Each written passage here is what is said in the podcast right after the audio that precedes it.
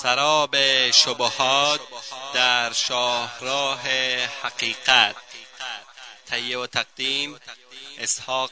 دبیری. بسم الله الرحمن الرحيم الحمد لله رب العالمين والعاقبة للمتقين وصلى الله وسلم على نبينا محمد وآله وصحبه أجمعين أما بعد شنوانگان عزیز در حلقه قبلی درباره فرق بین برنامه و آین خدا با برنامه بشری صحبت کردیم. بحث ما در این حلقه درباره پشتوانه و ذخیره فطرت است. روزی که اسلام آمد با واقع و وضعی سهمگینی روبرو شد. با واقع و کیان جزیرت العرب و حتی سراسر کره زمین همچنین عقاید و تصورات ارزشها و موازین نظامها و اوضاع مصالح و های جاهلی همه و همه در برابرش ایستادند و با آن به مقابله برخواستند مسافت بین اسلام روزی که آمد و وضع و کیان مردم در جزیرت العرب و سراسر کره زمین مسافتی بسیار دور و طولانی و تفاوت بین آنها از زمین تا آسمان بود. این وضعیت سالهای درازی بود که دوره های از تاریخ همچنین مصالح طبقاتی و قبیلگی گوناگون و قدرتهای مختلف از آن پشتبانی کردند و در تمام اینها همچون صد محکمی در برابر این دین جدید ایستادند زیرا این دین تنها به تغییر عقاید و تصورات ارزشها و موازین عادات و تقالید اخلاق و احساسات و عواطف مردم اکتفا نمی کرد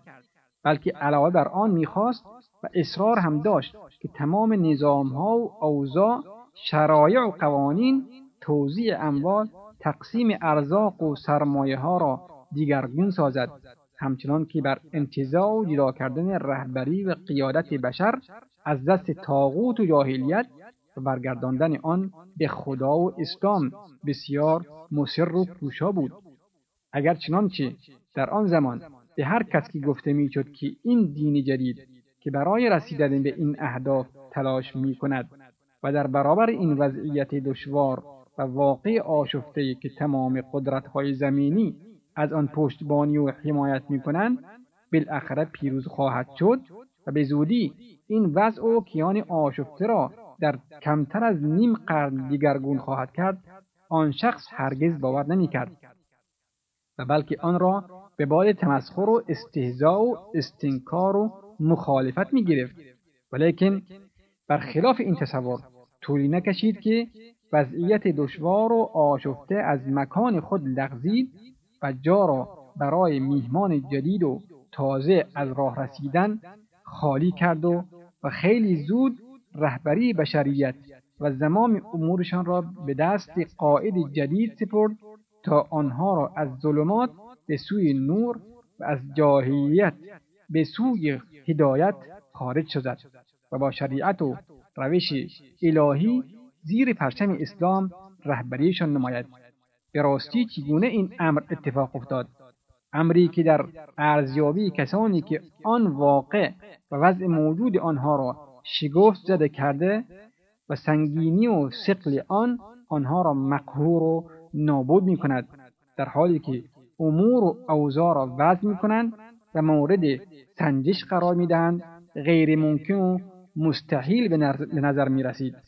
چگونه یک مرد محمد بن عبدالله صلی الله علیه و آله و صحبه و سلم توانست که به تنهایی در برابر تمام دنیا لا اقل یا لا اقل در اول امر در برابر تمام جزیرت العرب و یا کمتر از آن در همان روزهای نخستین دعوتش در مکه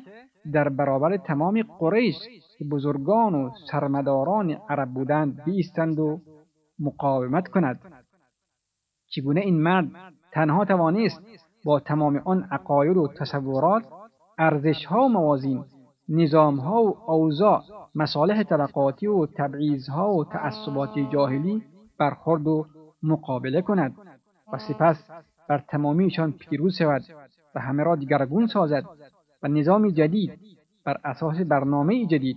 و تصور و پندار تازه جایگزین سازد. این در حالی است که هرگز در برابر عقاید و تصوراتشان تملق نگفت و سستی به خود راه نداد و در برابر احساسات و عواطفشان مداهنه روا نداشت و با خدایان و رهبرانشان روی مصالحه و سازگاری از خود نشان نداد و هرگز آرام ننشست تا زمانی که پیروز شد و قدرت را به دست گرفت. او از همان روزهای اول دعوتش در مکه زمانی که تمام قدرتها بر علیه او تجمع کرده و در یک صف ایستاده بودند از طرف پروردگارش معمول شد که به آنها بگوید بسم الله الرحمن الرحیم. قل یا ایها الكافرون لا اعبد ما تعبدون ولا انتم عابدون ما اعبد ولا انا عابد ما عبدتم ولا أنتم عابدون ما أعبد لكم دینکم ولی دین بگو ای کافران آنچه را شما به جز خدا می پرستید من نمی پرستم و شما نیز نمی پرستید آنچه را که من می پرستم همچنین من پرستش کننده آنچه که شما می پرستید نیستم و شما هم پرستش کننده آنچه من می پرستم نیستید. اصلا دین خودتان برای خودتان و دین من برای خودم. در این فرمان تنها به این امر اکتفا نشد که به آنها افتراق و جدایی دینش را از دینشان و عبادتش را از عبادتشان نشان دهد و اینکه فقط بگوید جدایی و فاصلهشان در این امر جدایی و فاصله کاملی است که هیچ گونه دیداری بینشان در کار نیست. و آشتی آشتی ناپذیر است. بلکه علاوه بر این معمور شد که آنها را از امید دیدار و آشتی و سازگاری در آینده نیز معیوس سازد و به همین جهت با تأکید زیاد برایشان تکرار نمود که لا اعبد ما تعبدون و مؤکدا جدایی و فاصلهشان در این امر را گوشزد نمود. فاصله ای که هیچ گونه لقا و دیداری و هیچ گونه آشتی و مصالحه ای در بین نخواهد بود. لکم دینکم ولی دین.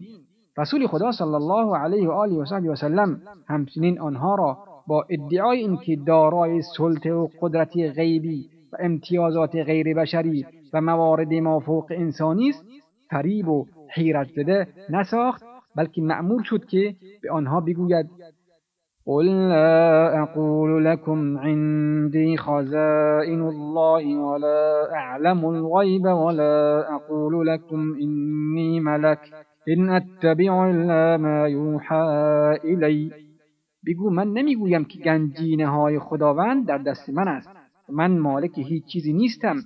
نمی‌گویم که از غیب می‌دانم چرا که عالمی به غیب تنها و تنها خداست. و نمی‌گویم که من فرشته بلکه بشری هستم مثل شما که به من وحش می شود. من جز آنچه به من وحی می شود پیروی نمی کنم. و هرگز کسانی را که از او پیروی می کردند به وعده های همچون منصب و مقام و ریاست و پست و ثروت و غنیمت در آینده دلخوش و دلگرم نساخت. و حتی هنگامی که بر مخالفین خود با کمک یارانش رضی الله عنهم پیروز گردید مقامها و ثروتها را بینشان تقسیم نکرد. ابن اسحاق رحمه الله می‌گوید رسول خدا صلی الله علیه و آله و صحبه وسلم خودش را در موسم حج بر قبایل عرضه می داشت و معرفی می کرد و میفرمود ای بنی فلان همانا من رسول خدا هستم که به سوی شما آماده ام خداوند به شما امر می کند که تنها او را بپرستید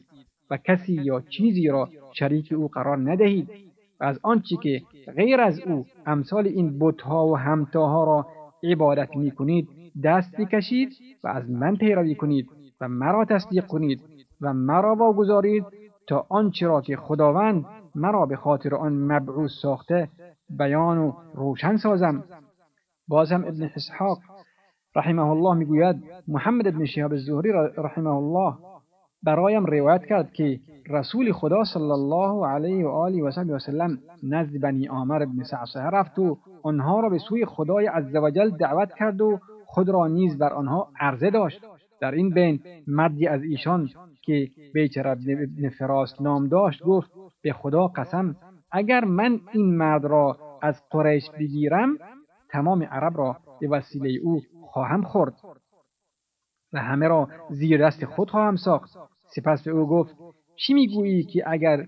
اکنون با تو بیعت کنم و امر تو را بپذیرم و آنگاه خداوند هم تو را بر تمام کسانی که با تو از در مخالفت در می آیند آیا بعد از تو امری به دست ما سپرده می شود؟ رسول خدا صلی الله علیه و آله و صحبی و سلم فرمود تمام امور در دست خداست و به دست هر کس که بخواهد می سپارد. آن مرد جواب در جواب گفت آیا می‌خواهی ما را قربانی اعراب سازی و به کشتن دهی و سپس هر وقت که خداوند تو را پیروز و غلبه گرداند امور را به دست دیگران غیر از ماست بسپاری؟ هرگز چنین نخواهد شد. ما اصلا به امر تو احتیاجی نداریم و بدین ترتیب از پذیرفتن اسلام خودداری کرد. پس چگونه این حادثه رخ داد؟ چگونه این مرد به تنهایی بر قدرت و قهر و مخالفت تمام این واقع وضع آن روز وضع آن روز پیروز گردید. قطعا هیچ معجزه خارق العاده ای که هرگز تکرار نشود او را به پیروزی نرسانید. خود او بارها اعلام داشته که در این زمینه هرگز با امور پیچیده و وسایل خارق العاده کار نمی کند و حتی یک بار هم به آنهایی که از او طلب معجزه و روش پیچیده کردن پاسخ نداد بلکه این حادثه تنها و تنها طبق سنت ابدی الهی اتفاق افتاد که همیشگی و تغییر ناپذیر است و مادام که مردم آن را برگیرند و به آن پاسخ مثبت دهند تکرار خواهد شد. این حادثه ای که اتفاق افتاد یعنی غلبه و پیروزی این برنامه و این دین بدین خاطر بود که این برنامه با پشتوانه فطرتی که در وجود انسان نهاده شده است از ورای واقع و کیان ظاهری همکاری می کند و پشتوانه و ذخیره که بسیار عظیم و شگرف شگرف است و هرگاه بیدار و جمع و جور و کنترل و هدایه شود و در, در جهتی که مرسوم است آزاد و رها گردد این گرد و غبار ظاهری هرگز بر آن غلبه نخواهد کرد. شنوندگان عزیز وقتی برنامه ما تا همینجا به پایان می‌رسد تا هفته آینده شما را به خداوند بزرگ میسپاریم والله اعلم. و صلی الله علی نبینا محمد و آله و صحبه وسلم والسلام علیکم و رحمت الله و برکاته.